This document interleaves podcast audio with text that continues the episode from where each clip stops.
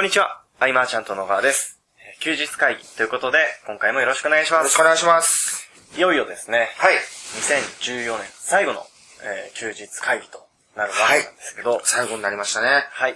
で、この最後だということで、今回ですね、ぴったりなテーマを用意してきました。おお。ズバリですね、えー年末年始の過ごし方。ああ、振り返るんじゃないんだね。そ 振り返るのかなってちょっと思ったけど、え、えっと、じゃあ先に振り返りつつ、さすがに年末年始の過ごし方でずっと喋り続けるのもね、あれだと思うので、まず振り返りたいなというところから始めたいと思います。今年一年、はい。アイマーちゃんと、まあ、休日会議。はいそう。いろいろ振り返ってみて、な、なんだろうね。いろいろ、いろいろあったからね。そうですね。まず、その、ケンタがずっと遠くにいたわけでしょ。はい。で、休日にしか会えないっていうから、はい。休日会議が始まり、はい。だけど、ケンタが普通にまた東京というか、まあ、こっちの事務所に通うようになったのは、はい。いつだっけ？夏ぐらいだった。えー、夏前か6月とかですかね。ああ。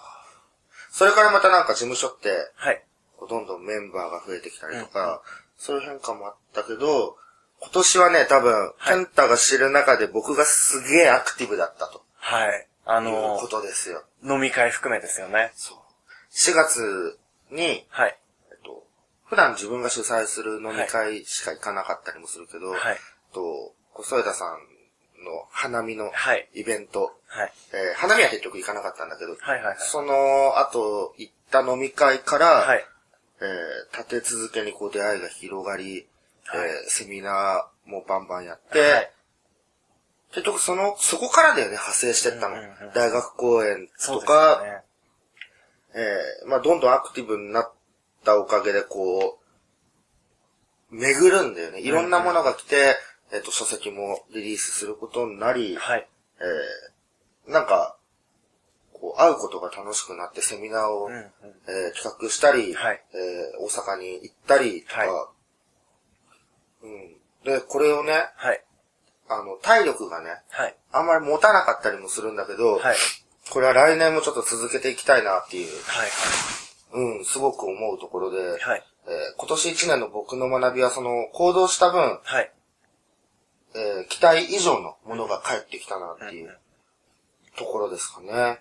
あのーそうすると、前ももしかしたら聞いたかもしれないんですけど、うん。あの、最初のその、お花見に行ってみようと思ったきっかけっていうのは何だったんですか？どうなんだったっけなないや、もうふとほんと、はい。なんかたまには行ってみようかなのふとしたきっかけで、はい。そう、行って、だね。うん。で、誰が来てるかも知らないし、はい。ほとんど知らないから、まあ、事前に、Facebook でね、はいあの、アソイラさんが、はいこんな人たちが参加しますってのがあったんで、まあ、Facebook で調べながら、はい。あ、知らない人がいっぱいいる中に、こう飛び込んで、はい。来るのも新鮮かなって思ったのが大きい。うーん。うん。あのー結構、なんだろう、習慣としてよく新しい場に顔を出そうと思って生き続けている方にとっては、うん。比較的そのハードルって低いと思うんですよ。うん。ただ、高いよね、僕に。だし、例えばその、自分一人で、えー頑張ってきた中で、その、例えばじゃあ新たなところに行ってみようと。なんかでもそれって菅さんの場合、まあ勝手な予想なんですけど、はい。なんか別に下心があったわけじゃないと思うんですよ。まあそうだね、完全に飲みに行ってた、かな。うん。とは違くてこう、気軽にこう、ふ、ふ、気軽にって言ったら変ですけど、うん。こう、パッと行って、そっから、で、僕はその、飲み会というか、そのファミ飲みの企画には参加できていなかったので、知らない部分も多々あるんですが、うん。なんか本当に、その後の事務所でのいろんな話とか、僕も参加させてもらったやつとかをうん。見てて、あ本当にそれきっかけなんだなっていうのは、例えば前回の休日会議の時にネギさんうんうん来てもらって、で、その花見の話、ちらっとされてたじゃないですか。はいはなので、本当にそこきっかけでいろんなことを、い。ねだから動けば、動いた分何か起きるというか、はいまあ、ただ単にね、こういろんな交流会って、はいえー、なんていうの、希薄な関係っていうんですか。を作ってしまうっていう人もいるかもしれないんだけど、おそらく狙いすぎてるあだろうね、きっと。なるほど。うんあの、下がフォローと言ったら変ですけど。そうだと思いますね。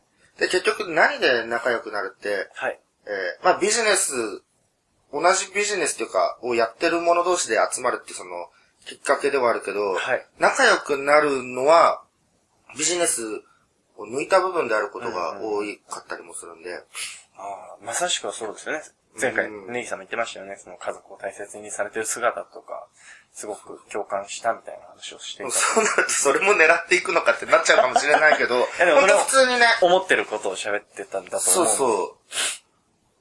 で、気になることとか普通に聞いたりとかしていきながら、あ、でも、あのー相手も僕のことを名前しか知らなかったりするケースももちろんあるし、知らなかったりも、はい。全く知らないとかもあると思うんで、えっと、その体で会いに行くっていうか、はいはい。あの、菅さんがこの、まあ、それも前回おっしゃってた話なんですけど、参加される方全員の Facebook を見て、投稿を見な、見た上で、なんか、事前知識を入れてって言ったらなんかちょっと変ですけど、でも普通に、あ話のきっかけというか、その方がきっと盛り上がれるかなっていう、誰が横に座っても、はい。どの会話もできるなと思って、素敵ですよね。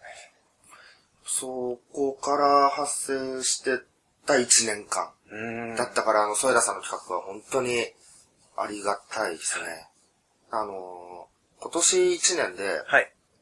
あの、添田さんに会った回数、はい。えっと、今までその添田さんがアカデミーの会員さんとして入ってきた、くれたのは2008年ぐらいだったかな。はい。で、2013年、もうずっと続いてる中で、はい。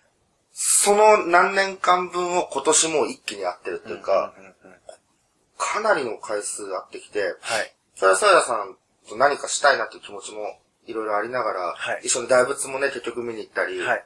あの、何かしたいっていうのは、ビジネスじゃなかったりもするんだうんよね。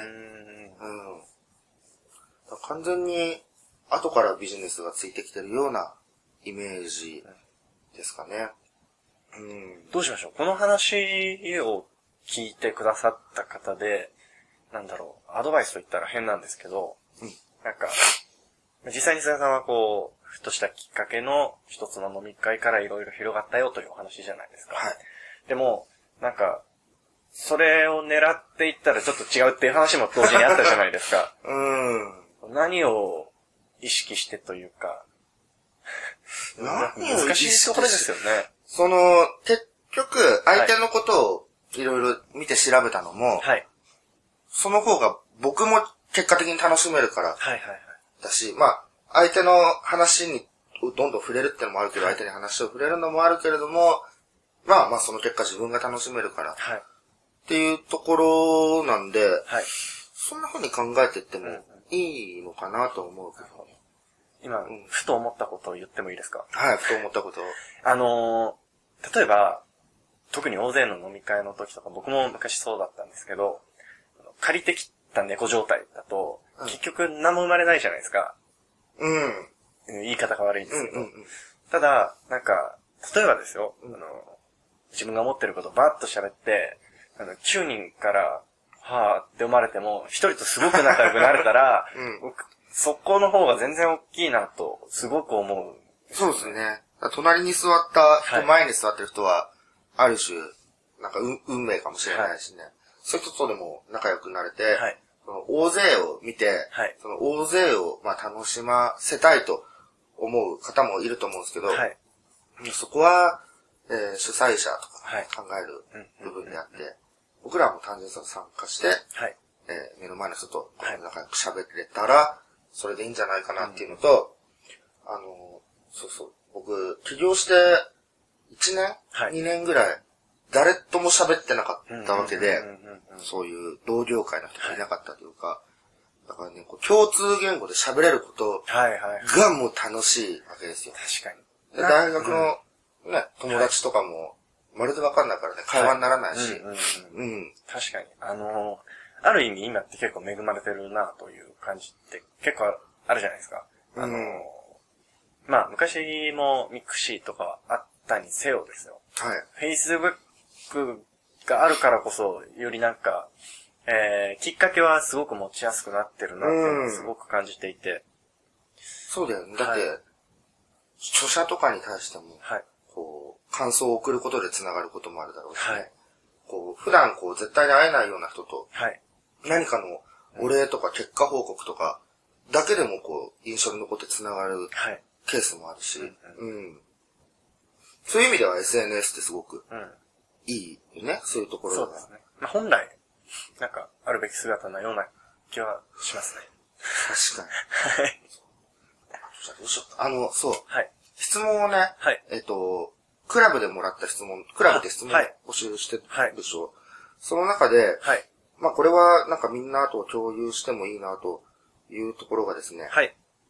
えっと、まあ結局質問の内容はちょっと伏せるとしても、はい。あの、なんとなく結果が出たっていうパターンが一番危ないっていう話を。をちょっとしたいなと。はい。ええまあなんかコンテンツ作ってはい出したら、はいなんか売れたと。はいはいはで、なんで売れたかわからないとい。、なるほど。再現できないし、でもその売れたっていう、事実ね事実、はいえー、過去の栄光というか、はいなんかすがってしまいがちになってしまってう、んいまいちこうなんで売れたかわからない。はい。実はその有力なアフィリエーターさんが一人ついてくれて、ものすごく何かいろいろやってくれたのかもしれないけど、その方が何をどうやってっていうのが見えてこないと、はいなんか本当運。になってしまうので、はい。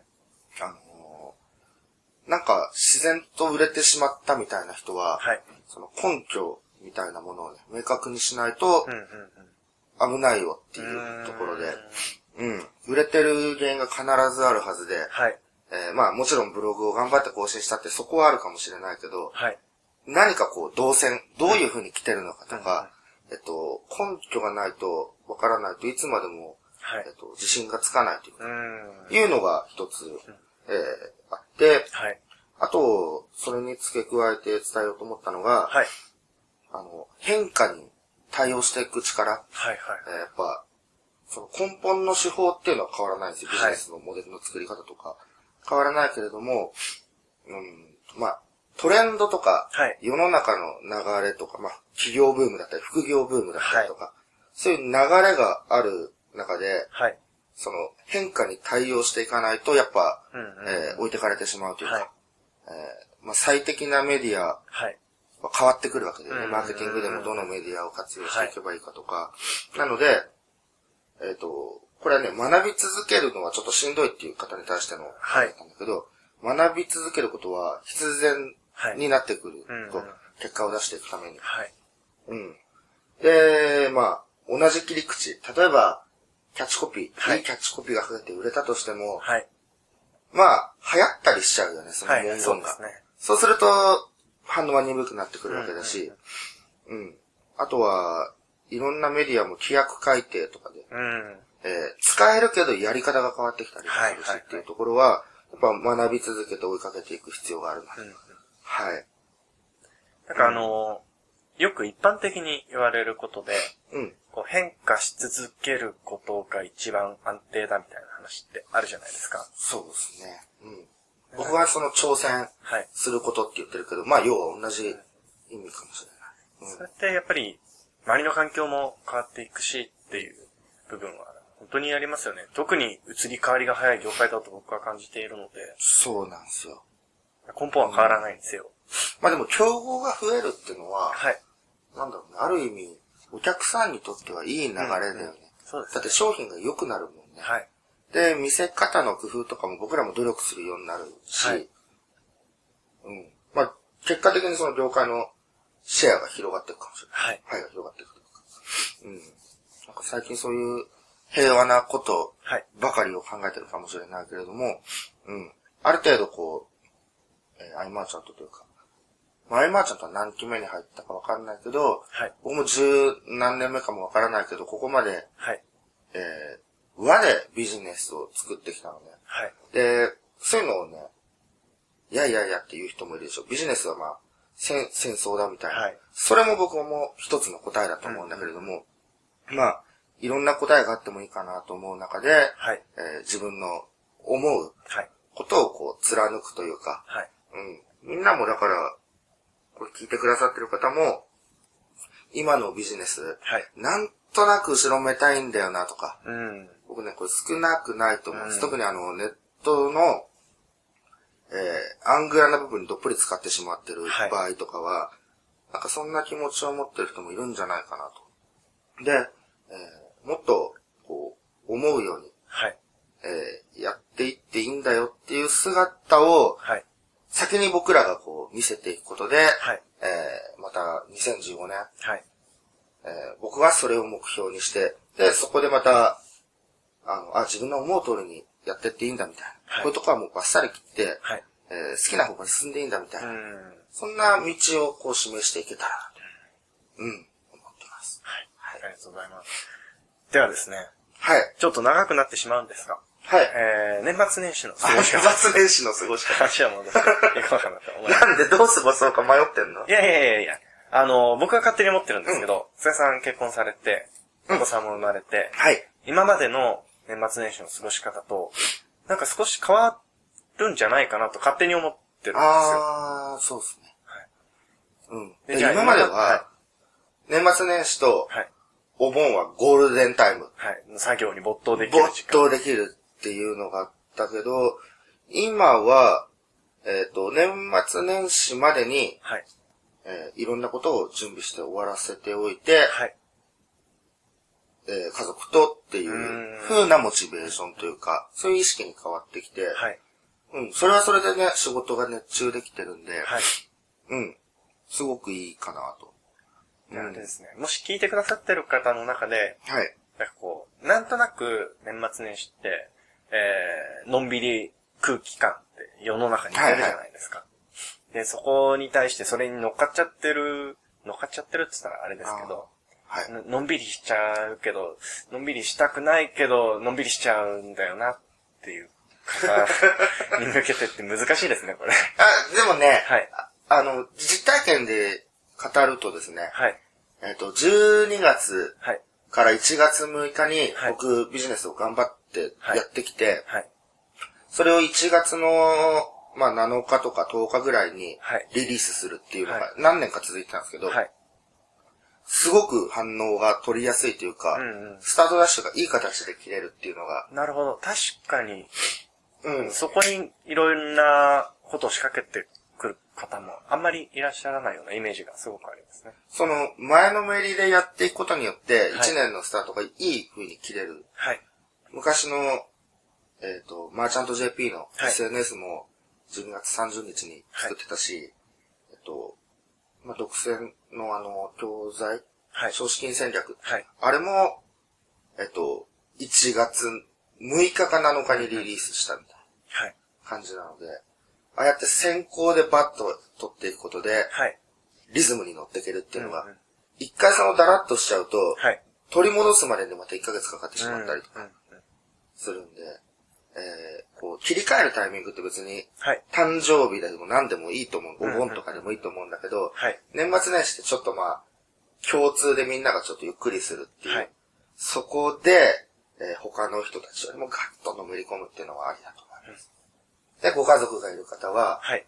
えー僕みたいにこう、今のこの時期にガッと頑張って、えー1月にドンといけるようにしていくと。うんご。家族との時間もすごく大事ですよね。